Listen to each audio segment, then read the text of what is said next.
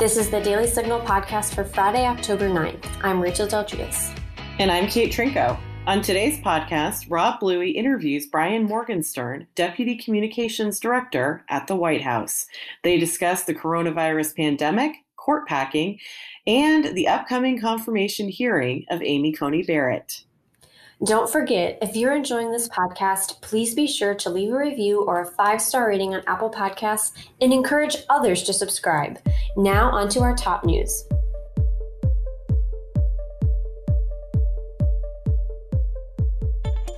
House Speaker Nancy Pelosi made a curious comment in a press conference Thursday via CBS News.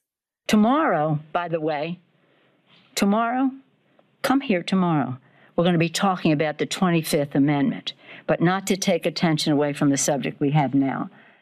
The 25th Amendment is applicable when a president is deemed too ill to execute his duties but does not voluntarily step down. The amendment outlines the process by which the issue can be forced and the president removed. The FBI has charged six men for plotting to kidnap Michigan Governor Gretchen Whitmer. Per CNN, this scheme to kidnap Whitmer included plans to overthrow several state governments that the suspects believe are violating the U.S. Constitution, including the government of Michigan and Whitmer, according to the complaint. Some Michiganders say Whitmer keeping their state under COVID 19 lockdown is being abused, and they are pushing to reopen the state. The six men who have been charged with conspiracy to kidnap Whitmer include Michigan residents Adam Fox, Ty Garbin, Kaleb Franks, Daniel Harris, Brandon Caserta, and one man from Delaware, Barry Croft.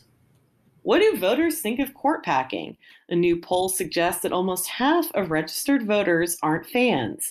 47% oppose court packing, while 34% approve of it. In the Washington Examiner YouGov poll, there was sharp division between voters on the issue depending on their political background. Three out of five Democrats want more Supreme Court justices added in 2021 if Democrats have the Senate and the presidency and Amy Coney Barrett is confirmed, while only 18% oppose that. Among Republicans, 84% oppose increasing the number of justices, as do 45% of independents. Next up, we'll have Rob's discussion with Brian Morgenstern, the Deputy Communications Director at the White House. This is Virginia Allen, host of the Daily Signal podcast. I don't know about you, but YouTube is certainly one of my guilty pleasures. I really enjoy watching short videos on a variety of topics, so I'm always looking for videos that are actually educational and beneficial to me in some way. And the Daily Signal YouTube channel never disappoints. There is so much binge worthy content, from policy and news explainers to documentaries. If you're not driving, go ahead and pull out your phone and subscribe to the Daily Signal YouTube channel so you can be in the know on the issues you care about most. You can also search for the channel by going to youtube.com slash daily signal. We are joined on the Daily Signal podcast today by Brian Morgenstern. He is the special assistant to the president, deputy press secretary, and deputy communications director at the White House. Brian, thanks so much for joining us. It's great to be with you. Thank you for having me. We are all worried uh, about the president's health, uh, particularly after we heard the news of his positive test results, uh, but he seems to be making a strong recovery. Uh, can you tell us how the president is doing? Yes, uh, and thank you for the question. The president is doing great. Uh, in fact, that's the word he used himself, feeling great. Uh, and it's really thanks to Operation Warp Speed and getting treatments and a vaccine to market in record time uh, that he's now living proof of. And a number of the treatments that are either being used through compassionate use authorization or through emergency use authorizations, because this is a novel virus. We didn't know about it uh, until this year, but they've gotten treatments uh, available to many patients around the country that includes uh, now Regeneron, which the president took. It's an antibody uh, it includes dexamethasone, a steroid, and, and remdesivir, an antiviral. And all of these things have helped him recover so quickly that he's really back on his feet. He's feeling well. It's just a matter of uh, of getting those negative tests, uh, you know, on the scoreboard, and then he'll be back and speaking to the American people directly. He can't wait to do that. Uh, he has been working throughout because he's he's not too sick to work. He's he's a strong guy. He's resilient, um, and so he's continued to work. But he can't wait to get out and interact with the American people. Well, thanks, Brian. That's great to hear. Uh, we are, are uh, so delighted that he is feeling better. Uh, you know, throughout his battle with coronavirus, as you said, he's made clear he wouldn't stop working, perhaps uh, to the consternation of some of his critics. Um, I sensed from his tweet about negotiating with the Democrats that he realizes the American people just don't want another bailout, and, and that's what they appear to be offering. Uh, so, what does President Trump think is needed most right now to help those who have been adversely impacted by COVID 19? Yeah, that, it's it's a, it's a great topic. I mean, there are a number of things that would provide targeted relief to people who were harmed through no fault of their own because we had to take public health measures to protect people. And a few of those things that the president would endorse is, for example, a standalone bill for stimulus checks for uh, Americans who maybe they're on the lower uh, income scale, maybe they are people who are suffering uh, the most. They're not able to work. For example, the service industry has been hit especially hard because restaurants can't operate at full capacity. So um, that would be one step. Uh, unemployment insurance, again, for people who have been displaced through no fault of their own. Um, an airline bill because that is a, a strategically critical industry for our country. Uh, so keeping those uh, employees connected to their jobs and funding for schools to reopen because so many parents around the country are doing double duty as both parent and teacher right now to get our economy back functioning to get people back to normal life. We need uh, parents to be able to go back to work. So th- these are some of the targeted measures that the president would support uh, because they would address the problems that are directly facing people as a result of the coronavirus. That is the goal. Unfortunately, the Democrats, Speaker Pelosi, has really been uh, pretending to negotiate, if I'm being honest, for, for quite a while. And in their wish list that they still want to include uh, in, in any legislation that has nothing to do with the coronavirus, they want to put cashless bail, they want mass prison releases. They want nationwide ballot harvesting. They want a ban on voter ID laws. They want stimulus checks going to illegal immigrants. I mean, it, there's. It, and the list goes on and on from there.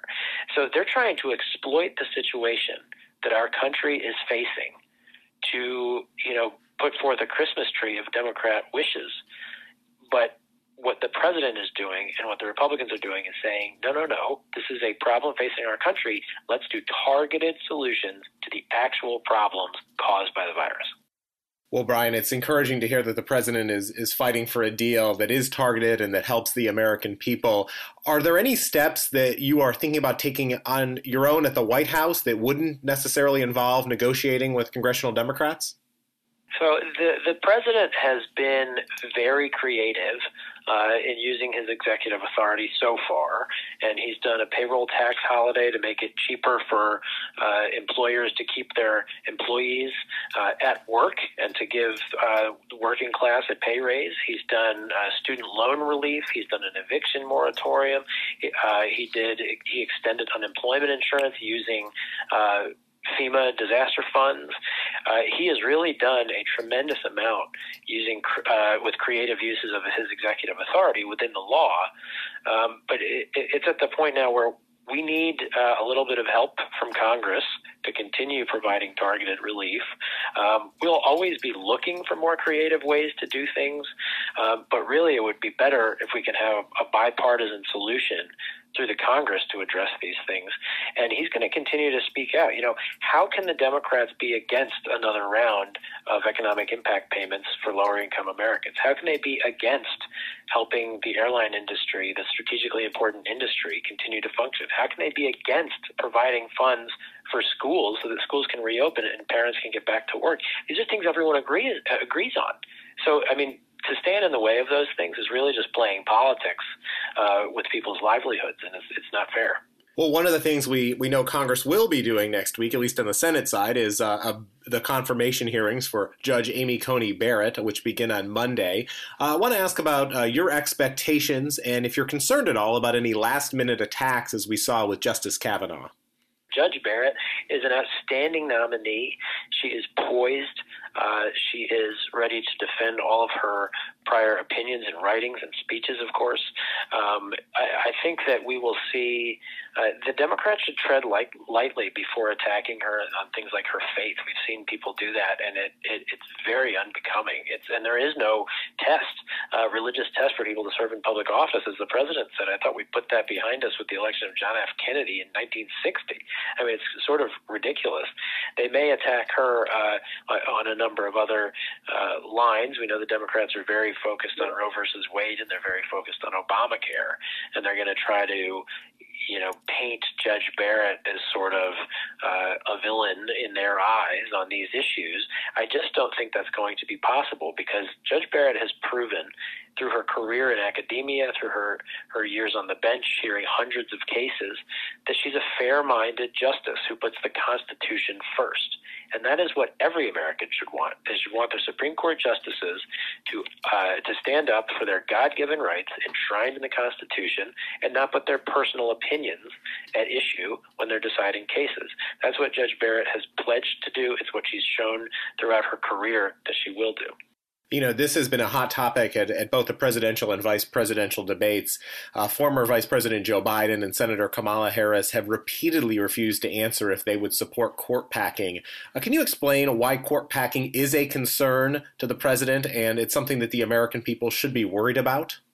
Yes, uh, it's outrageous. I mean, in the, the vice presidential debate, Senator Harris wouldn't answer the question.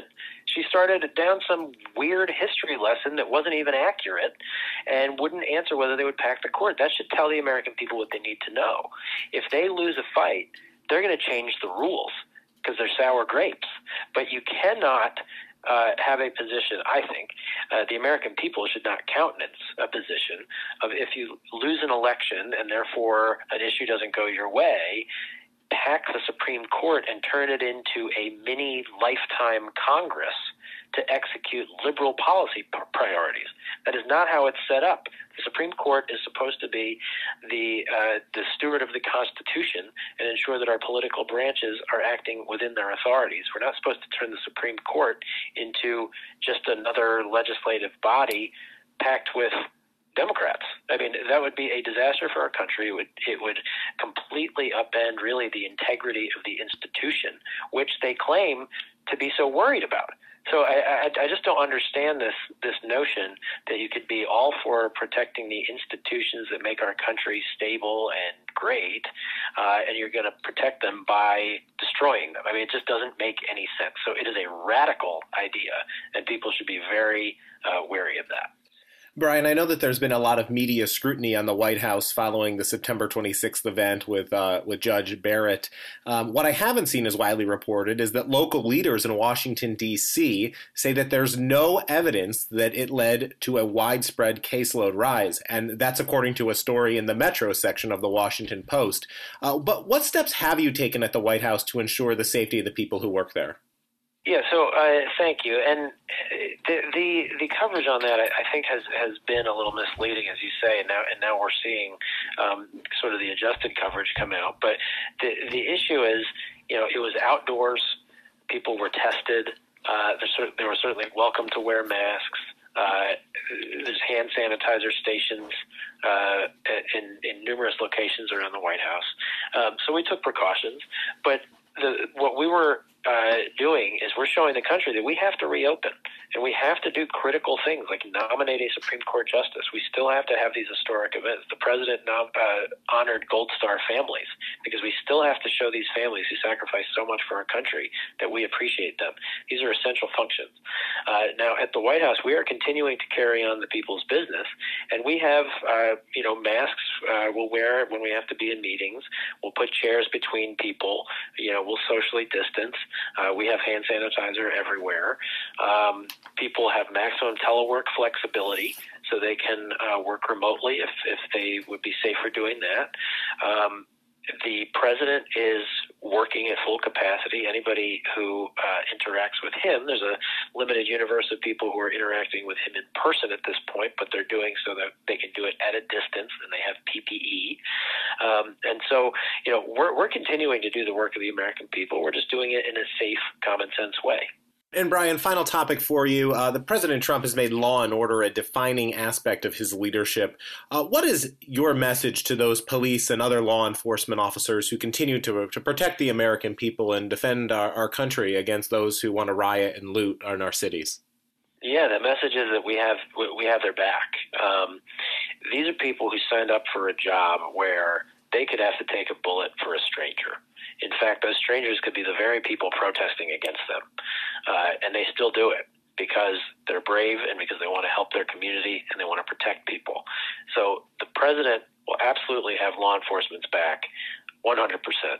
To the extent that any of them uh, are out of line, they behave badly, we want them to be held to account. Uh, but generally speaking, we need to respect our law enforcement and we have to have peace in our streets. That's why, in the event that violence breaks out, the president is always quick to offer National Guard or federal law enforcement support so that we can restore peace as quickly as possible. And these rioters, these left wing, uh, violent people, are trying to tear down our country, our constitution, the foundations uh, that uh, of of our nation, and we can't stand for it. And frankly, the other side has been awfully quiet about this. You know, I don't see them uh, denouncing Antifa or Black Lives Matter, the organization uh, that frequently, you know, foments violence. I mean, we, we need to all be on the same page here. This should not be a partisan issue. It should be bipartisan that we back our law enforcement and we support peace in the streets. That should not be controversial. Somehow it's become controversial, but it shouldn't be. The president will always stand with law enforcement. Well, Brian, that makes absolute sense. Thanks so much for taking the time to speak with the Daily Signal today. We appreciate it. It's my pleasure to be with you. Thank you for having me. And that'll do it for today's episode. Thanks for listening to the Daily Signal podcast. You can find the Daily Signal podcast on Google Play, Apple Podcasts, Spotify, and iHeartRadio. Please be sure to leave us a review and a five star rating on Apple Podcasts and encourage others to subscribe. Thanks again for listening, and we'll be back with you all on Tuesday. The Daily Signal podcast is brought to you by more than half a million members of the Heritage Foundation. It is executive produced by Kate Trinko and Rachel Del Giudice. Sound design by Lauren Evans, Mark Guiney, and John Popp. For more information, visit dailysignal.com.